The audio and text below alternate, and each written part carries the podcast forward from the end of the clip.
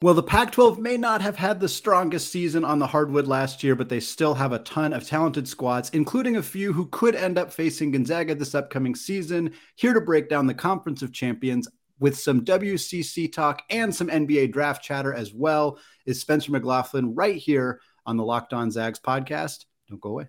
You are Locked On Zags, your daily podcast on the Gonzaga Bulldogs.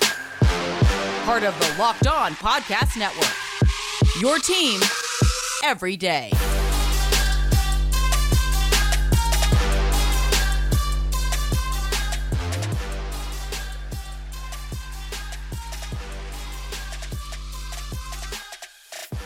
What is going on, y'all? Welcome to the Locked On Zags podcast, part of the Locked On Podcast Network, your team every day. I am your host and longtime Gonzaga podcaster, Andy Patton, here to bring you news and updates on all things Zag athletics.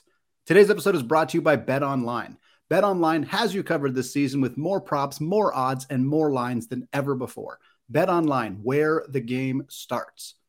I am thrilled to be joined today by Spencer McLaughlin. Spencer is the host of the Locked On Pac 12 podcast and the Locked On Ducks podcast. I do one of these, and it seems like it's already a lot of work. Doing two of them has got to be crazy. Spencer is also the uh, Santa Clara alumni, the voice of the Southern Utah Thunderbirds keeping very busy. I appreciate you taking time out of your day to come on the show, Spencer. Hey, it's a pleasure. Always down to come on and, and talk college basketball. As as our uh, as our god figure Jon Rothstein says, we sleep in we sleep in May and it's June, so we got to wait till next May to sleep. So let's get after it. Eleven more months before we can sleep. Oh man, I'm not sure I can handle that. Spencer, so the Zags usually play two, maybe three games against the Pac 12 every season. Sometimes they run into them in tournaments, sometimes they run into them in the NCAA tournament. Uh, so, always a chance to play some of the teams from the Conference of Champions when we're not actually facing them. Bill Walton's usually doing our games anyway. So, we hear all about the Pac 12. Uh, this year, so far at least, schedule is very far from finalized, but we know of one that the Zags are for sure going to play. So I want to start there with Mike Hopkins, University of Washington Huskies, a team that the Zags didn't play for a long time. Have finally kind of restarted that rivalry between the two squads.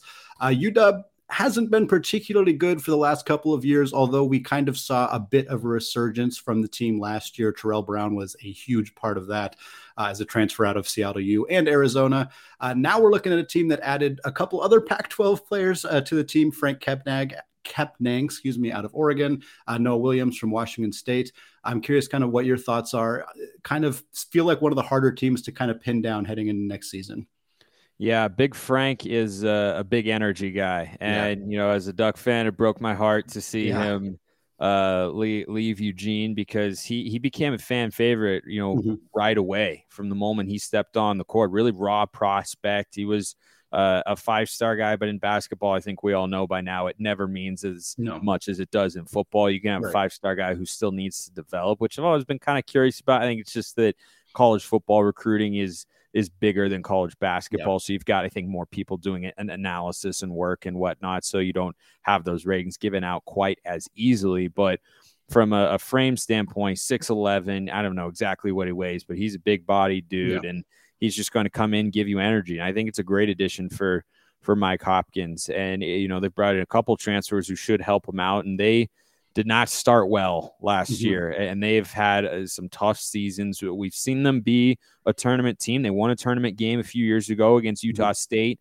as an eight seed. I think I picked them to lose that game. They might have been a nine, but you know it, it's a team that we know is capable of getting to the tournament, but it typically takes a little bit more because they mm-hmm. just haven't had a, a, good, long, consistent run as a program of being yeah. really successful. And you know, I, I, I see all the time people say Gonzaga needs to join a real conference and they need to mm-hmm. do this, that, and the other thing. Like. Mm-hmm.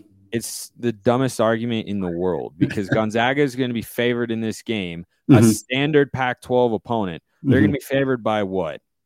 15 and a half, probably 16. Yeah. I mean, it's going to be most likely in the double digits. Would mm-hmm. they have the exact same record that they would playing in a Power Five conference as they do in the WCC? Mm-hmm. No. Would they be the same seed in the mm-hmm. tournament? 100%. Yep. And I think that games like these are, are, just a testament to that and how mm-hmm. ridiculous that entire narrative is about like they need to play a real conference. Like, really, why don't you give me the other program that has been to two national championship games in the last four seasons? And, and yeah. by the way, this is not coming from some Zags homer. I watched them terrorize my Broncos for several years in college, yeah. and that you know they they've been a, a, perennial power in college basketball for mm-hmm. a reason. So you know, I think Washington has done some nice things this offseason. I think Hopkins has to, you know, start winning at a high level here in the next year or two, or at least at a, a bigger level of where mm-hmm. they have been the last couple of years when they've been pretty down. I mean, they went into Oregon at Matthew Knight Arena and they got ran out of the yeah. building, and it was a really, really ugly game.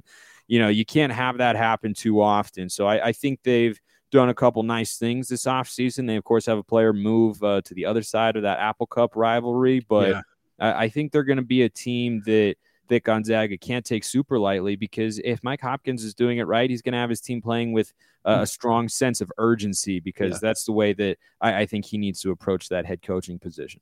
Absolutely, I was actually I was at that game uh, in in Eugene against the Washington, and I, that I knew that UW was yeah, I knew that they were having a decent season, but my God, they got smoked. Yeah, in that game, it was it was one of the worst basketball yeah, games. it was, and, and then they and then they got they got revenge against the Ducks up in mm-hmm. Seattle later in the year. But yeah. that that game at Matthew Knight Arena, I was like, man, what is happening right now? It was just it was a total mismatch, but you know that's why he played two in college basketball, I suppose. Absolutely. So I want to talk. There's another opponent that the Zags might play. It sounds like the Phil Knight Invitational, the PK 85, coming up this year. Uh, very exciting. Obviously, Gonzaga fans are familiar with that. They were a part of the PK 80, lost a devastating game in overtime to Florida. I remember that game so distinctly. Johnathan Williams almost had a 40 spot in that game, but the Zags could not pull it out. They're back. It's going to be a similar group of teams, really exciting. Both Oregon and Oregon State are participating in the PK 85. What I've seen uh, from the two the two different divisions that they're going to have, it doesn't look like the Zags will play Oregon. It does look like they at least have a chance to play Oregon State. So we'll start there. Uh, the Beavers. Elite Eight run two years ago, which feels like a long, long, long, long time ago after this team went, I I think three and 27 or three and 28 last year. Yeah. Uh, an incredible fall from grace. Obviously, the Elite Eight run was a bit fluky, but to to fall as far as they have, I mean, what what is what's going on in Corvallis? Like what happened under Wayne Tinkle's team this past year? Because that was an incredible, incredible fall. That's a great question. that was a team that after making that late season surge and becoming a, a, Cinderella darling in college basketball, suddenly you look up and in the preseason going into last year, they're a team that you know people are picking as a tournament team and right. top four or five in the Pac-12, and maybe they could sneak into the top three, even though they lost Ethan Thompson. Mm-hmm. And they just never got it going. There were there was no real point in time where they pl- played a prolonged stretch of good basketball, and they played a lot of really bad, unmotivated basketball. Yeah. And I, I don't know how. I'm glad I'm not an athletics administrator down there in in Corvallis. Obviously, yeah. as a duck, I inherently feel that way a little bit, but mostly because how are you supposed to look at at Wayne Tinkle right now? I yeah. mean, if they follow up, you know, you go to the Elite Eight yeah. For Oregon State, I mean, for anybody, that's a big deal. Yeah. For Oregon State, it's an even bigger deal. They have yeah. not been a relevant basketball team for the better part of the last 10 years or so. They yeah. just, they, they, haven't been there. And it might even be longer than that. Yeah, I have to go least. back and, yeah, I'd have to go back and check the records. It's been a while. So that was, you know, such a, a pinnacle for them. And it was such a big achievement. And you can't undersell how important that was to the program and how, awesome that was for the fan base. I know yeah. a lot of Beaver fans, and they were just over the moon.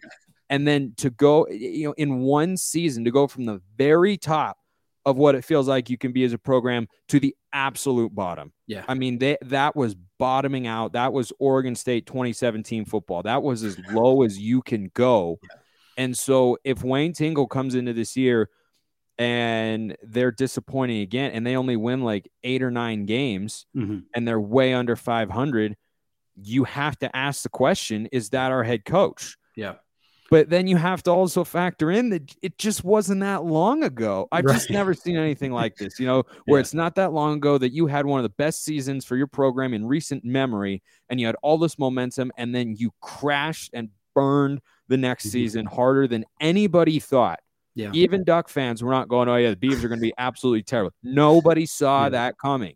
It yeah. was not a thing that anyone was predicting at the time.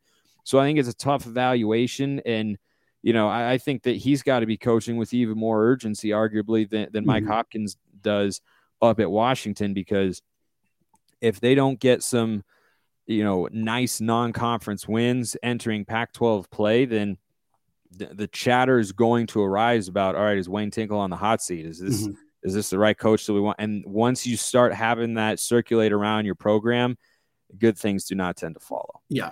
Well, we got two coaches who have to play with a little bit of urgency this year. We're going to come back in the second segment. We're going to talk about a coach who I'm sure will have some urgency, but probably isn't feeling the pressure quite as much. That's, of course, Tommy Lloyd, who had an incredible first season with the Arizona Wildcats. We're going to talk all about that and who is going to be challenging Lloyd and the Wildcats for the top spot in the Pac 12. Before we get there, though, let's talk about Bet Online. College basketball may be over this season, but the NBA finals are still raging on as of this conversation. The MLB, the WNBA, and more, of course, continue into the summer. BetOnline is your number one source for all of your betting needs and sports information from all the latest odds, contests, and player props, you name it. BetOnline remains the best spot for all your latest sports developments, including podcasts and reviews for all the leagues this season. And it's not just basketball. BetOnline is your continued source for all your sports wagering information needs including live betting and your favorite Vegas casino games. They have lines for coaching changes across every major sport, so even in the offseason, you can get your fix. Head to the website today or use your mobile device to learn more about the trends in action. Bet online, where the game starts.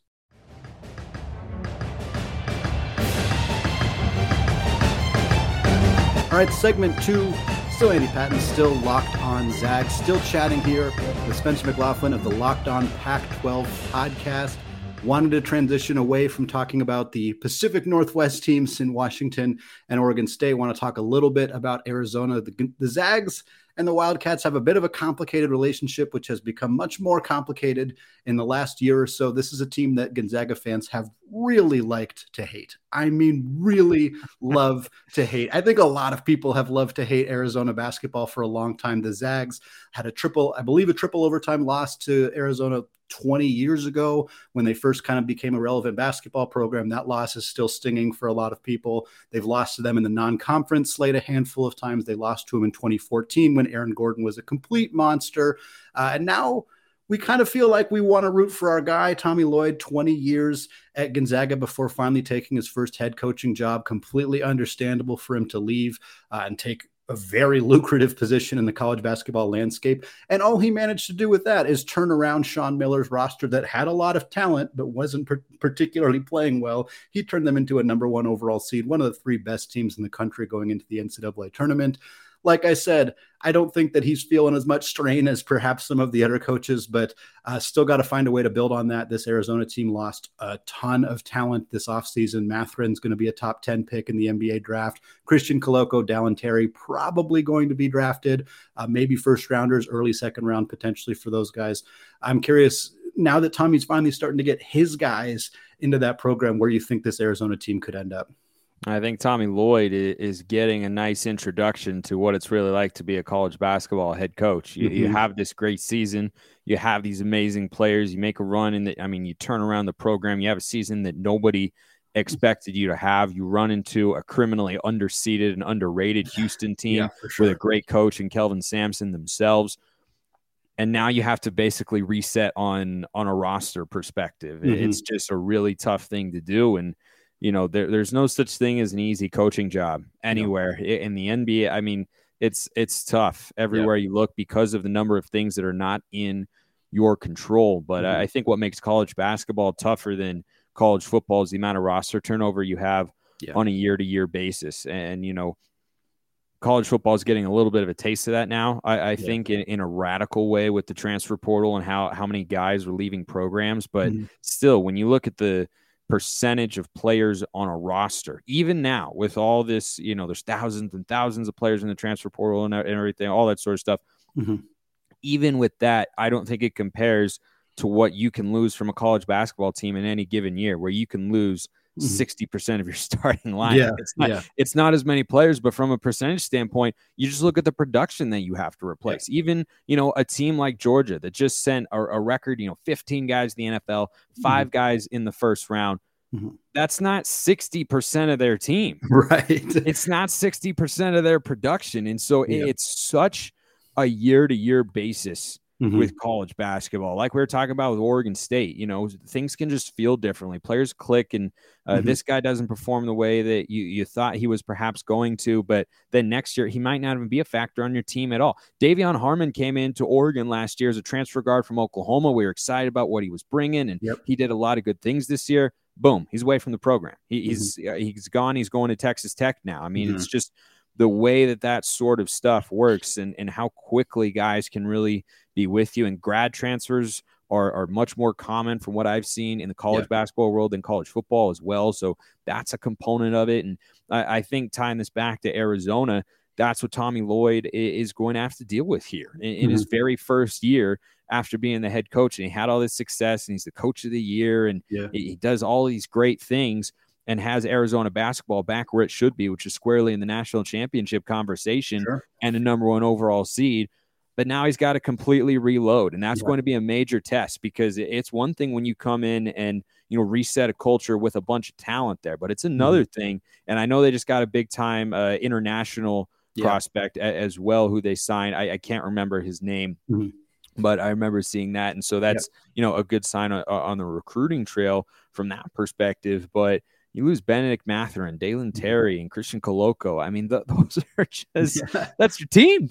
That, yeah. That's that's your entire team. And so I, I think that you know it's it's almost a little bit of a wait and see with Arizona and Tommy Lloyd. Of like, okay, so we know that when you have the talent, and you know it was already kind of built into the roster that you can come in and and be a good coach and be a mm-hmm. winning program. But how do you become a coach much like his uh, his mentor Mark Few at yeah. Gonzaga, where you do it every year and you yeah. know how to add the right players from the portal and you bring in the sorts of recruits who are not just one and done all the time, but still bringing in those big time talents every now and then. I think it's a it's a difficult balance to strike, and uh, I think it's going to be a, an adjustment for Tommy Lloyd. But the early returns so far are really really good for Arizona's head coach.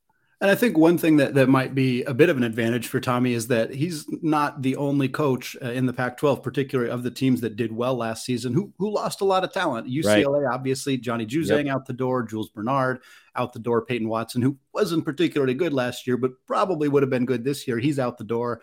Uh, obviously, UCLA lost Isaiah Mobley, who is tremendously talented. Kid. USC, yeah. Yeah, sorry, yes, USC lost Isaiah Mobley. Uh, so you're looking at a bit more of an open path uh, in the Pac 12 potentially. I'm curious, uh, just kind of looking at the rosters are not finalized still. Obviously, there's still some transfers who are going to make some decisions, some late commits in the class of 2022, excuse me, who are probably going to to change some of the teams here. But kind of looking at at what happened last year, looking at those rosters, who you think might kind of step up, who who might be some risers. And I know that I know you may have a little bit of bias with Oregon, but obviously they did some really nice stuff this offseason as well. Yeah, I, I, like what Oregon has done. I, have been pleased. You know, even though they just had a recent decommitment from Dior Johnson, yeah. he had an opportunity to to shift my answer to this question a little bit because I, I like what I've seen from Washington State mm-hmm. up in Pullman with Kyle Smith, who I think is a really solid head coach. I saw mm-hmm. him at USF when I was a student at at yeah. Santa Clara. The guy knows basketball, and all he's done so far going up to Pullman, you know, after they they they tried Ernie Kent. Yeah who I was kind of de facto rooting for. It didn't work out, mm-hmm. but Kyle Smith has had them moving in the right direction. And Dior Johnson is a guy who moved around a lot in high school. He went to 10 different high schools, actually. So his flimsiness is just not that much of a surprise. Yeah. He was considering Wazoo. And if he'd gone there, it, it would be hard. And, you know, the success that Kyle Smith has historically had yeah. with guards – it'd be hard to look at the Cougs and not say that kind of seems like a team that might be poised to make a leap. Mm-hmm. Maybe not a tournament caliber team, but one you have to watch out for. And yeah. I, I think the other one is uh, is Stanford. I mean, yeah. it feels like we say it every year for the last two or three years. Like, boy, they they, they seem poised to yeah. to make that jump, don't they? Or like they, they mm-hmm. could just they could be that next team or one of those next teams that gets in, and then they show flashes of it, but they're never able to put together an, entire season. So I wonder if Jerod Haase is going to be able to to finally have that complete campaign he's been looking for in Palo Alto with the Cardinal. They've mm-hmm. got some talent on the roster, but I know they they also I think lost a couple players from yeah. fr- from last season, as everybody typically does. So mm-hmm. I, I, think those are two programs who are kind of in the middle last year that that might take a leap up. I think a program like Colorado is probably going to take a step down. Yeah, uh, they, they lost Keeshawn Barthelemy to Oregon. He was mm-hmm. a pretty solid contributor last year, and I think Colorado, you know, is capable of being a good team. I, I think in in a couple NCAA tournaments, they've been as high as like a seven or even a five seed yeah. before. Like you, you can win games there, and Tad Boyle uh, is a good college basketball mm-hmm. coach, but kind of seems like they, they they might be susceptible to a year to year fluctuation there, just kind of regressing back to the mean of sorts. But I, I mean, you've got your UCLA's, your Arizona's. Mm-hmm. I expect Oregon to bounce back. Dana yeah. Altman teams never stay down for, for long, and they've yeah. got a, a ton of talent up and down on, on their roster there. But I'm interested to see what Andy Enfield can pull off at USC mm-hmm. without Isaiah Mobley. I mean, they, mm-hmm. they've got some good players on that roster, but I think that that's a big piece to lose and how they rebound from that. You know, after being a seven seed a season ago, going yeah. one and done in the NCAA tournament, I could see them pulling back too. But I, am mm-hmm. also not one who would say it's uh, historically wise to bet against Andy Enfield. I think he's a good coach. Yeah, I mean that's, that's a team that went to the Elite Eight a couple years ago, got yep. cooked by Drew Timme uh, in that in that tournament, but still, I mean, Elite Eight run for them and. Kind of fell apart towards the end of last year, uh, obviously into the tournament there, but still, still a solid squad. You mentioned Kyle Smith, and it's funny. I was talking to uh, to Kyle Bankhead, former point guard at Gonzaga, who's now an assistant head coach at San Francisco, uh, and he was kind of, we were talking about the Mark Few pipeline of coaches and, and certainly WCC coaches as well. And, and USF's had a really good coaching pipeline. I mean, obviously, Kyle Smith, where he went over to Washington State, they're having a lot of success there. And then you have Todd Golden, who I think a lot of people thought San Francisco was going to maybe dip down a little bit. And not only did they not do that, they went to the NCAA they tournament. Went even higher. Yeah, they yeah. went even higher. And now Todd Golden's an SEC head coach, uh, you know, a, a young coach in the SEC at Florida. That's incredible uh, accomplishment for him. So I, I, thought for sure, another thing you touched on there, I thought Todd Golden was going to Stanford. I really felt like, you know what, the Stanford team hasn't performed all that well. Maybe Jerod Haase is finally going to be out the door. Todd Golden, he doesn't have to move. He can stay in his house, yeah. take this job over here, especially when Jaiden Delaire left and they kind of had some movement there. But uh, obviously, Golden's going to have a, have a lot of success, I, I imagine, over at Florida.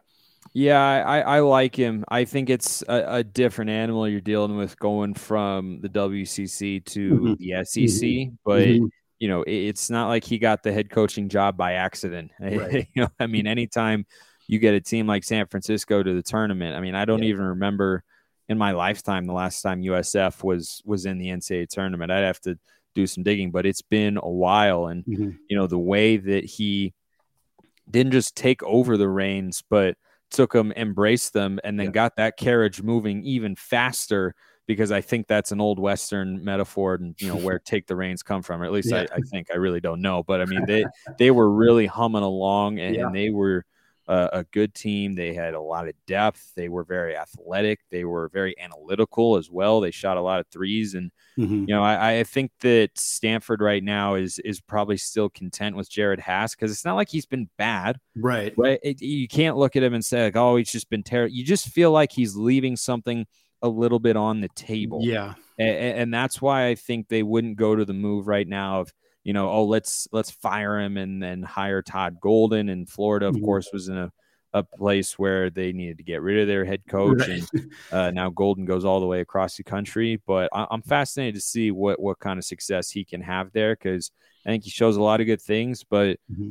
it's it's hit and miss sometimes with, with coaches who are coming from the the non power five level recruiting is different and the competition you're going up against is different and you have to be able to now you're dealing with different players on your roster as well who are better than the ones you probably had before but mm-hmm. a- a- everything is is a new ball game there but i like golden's chances.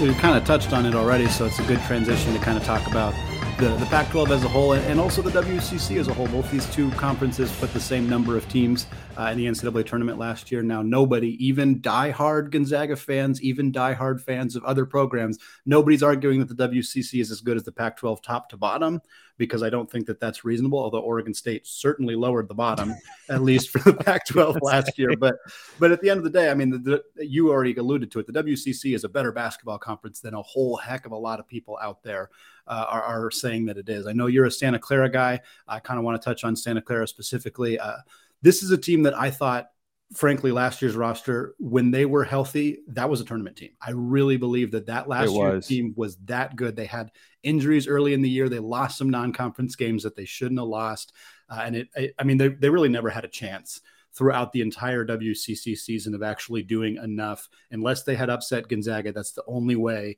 they would have been able to make the NCAA tournament. But frankly, that team was was right on the cusp of being a tournament team last year. I, am thinking it sucks to lose a Jalen Williams, obviously, but I would love to see that momentum continue to carry out there down there in Santa Clara.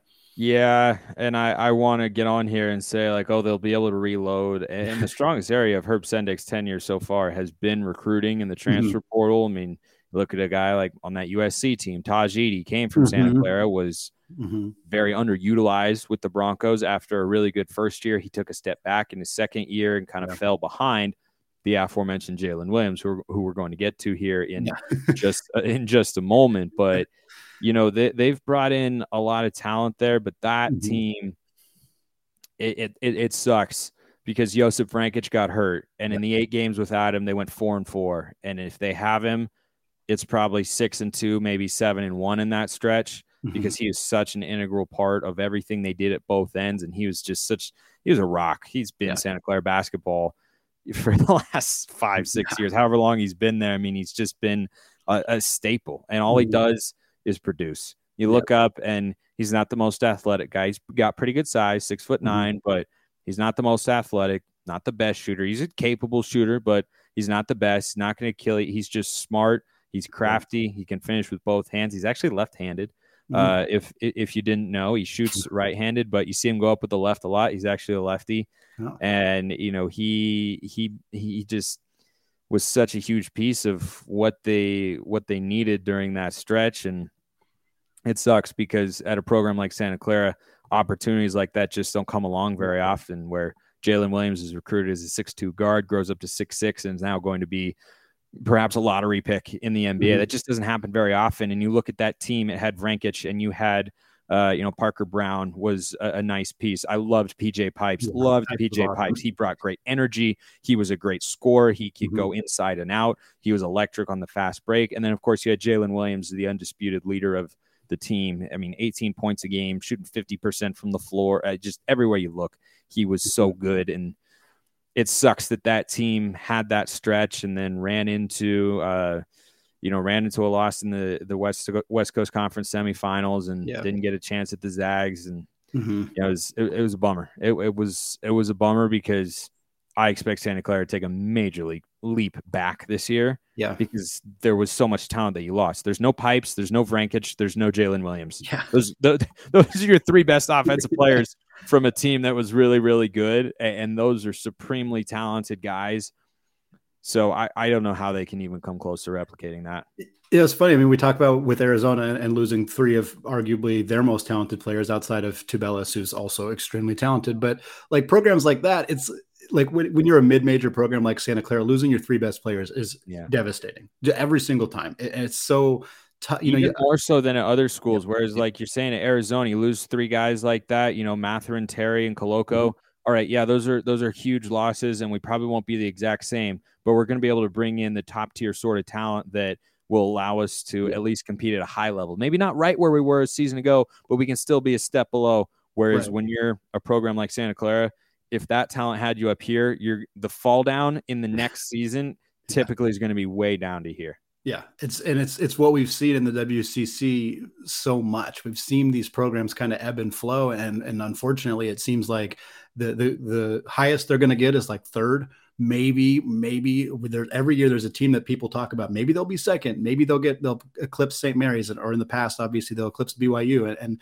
it rarely ends up happening. And then you see a team like Pepperdine when they had Colby Ross, when they had Kessler Edwards, uh, you know, who's playing in the NBA now. Ross was one of the best college point guards I've ever seen that really didn't have a chance of playing in the NBA because of his size, unfortunately. But like that program took a huge step back. I mean, a, and they're going to be good again soon. I think they had some really talented freshmen last year, but like that's that's what happens and it's very unfortunate yeah. that teams cannot uh, you know San. San, Francisco has been a bit of an anomaly in that regard and even then they're always they lost Bouyea and Massalski like that's a lot of talent to be off that yeah. team too so yeah it, it, takes longer to build up and yeah. then the fall down is a lot is a lot quicker and it's just it's just the way college sports work yeah, for Santa Clara to to build and get so I mean not not lucky with Jalen Williams, but they they hit lightning in a bottle there, and for uh, an eight game absence from their starting center to basically completely catapult their season is is very unfortunate. Yeah, it was. Yeah. It, it was definitely unfortunate because when they beat TCU early yeah. in the season, who was a tournament team, yeah. by the way, and they beat St. Mary's, who was also a tournament yeah. team, like that's the sort of caliber of players and team that Santa Clara had and was last year. Yeah. I mean, they, they were right there, but mm-hmm. you know, mm-hmm. you don't have as much room for error from a record standpoint if you're not going to either win the WCC tournament or you know have one win against the Zags. Yeah, it's just not very big, and it wasn't that Santa Clara you know faltered with their play as much as it was. If you lose the guy who's probably your second best player, yeah, that's just more costly at, at a program like SCU has. Absolutely. Spencer, thank you so much for taking time out of your schedule. Uh, you've got probably a bunch more podcasts you got coming up this week, uh, but I appreciate you taking the time to come on this show. Uh, you want to let people know where they can find you, find your work, find the stuff that that's com- that's coming out from you. Yeah, lo- love coming on, man. Would would absolutely love to do it again. I bet you we mm-hmm. could do thirty full minutes on on Jalen Williams. What makes oh, him sure. such a great prospect and whatnot. but at Smalls underscore fifty five is, is my Twitter handle. DMs mm-hmm. wide open. You can slide up in there. Mm-hmm. and mm-hmm. ask me anything you want or tell me that everything I've said on here is nonsensical and I'm a bumbling idiot. Like you can do either one. I won't be offended. and uh, the shows that I'm hosting for Locked On or Locked On Ducks at Locked On Ducks is the handle there and Locked On Pac 12 at LO underscore at Pac 12 on Twitter. YouTube podcasts, you know the deal out there mm-hmm. for all you Locked On Zags fans out there. And Andy, great, great to meet you, man. Great to come mm-hmm. on. We'll definitely be doing it again. Yeah, absolutely, Spencer. Man, I appreciate. It. We maybe we'll preview Santa Clara. I'm sure when we get the schedule finalized non-conference, we can you talk got it. Pac-12 hoops too. Sounds great. All right, y'all. Thank you so much for listening. We got plenty more content coming up. We got NBA draft stuff coming up very, very soon. Uh, you guys can find the Locked On Zags podcast wherever you get your podcast. You can find it on YouTube as well. All right. Thank you all for listening, and go Zags.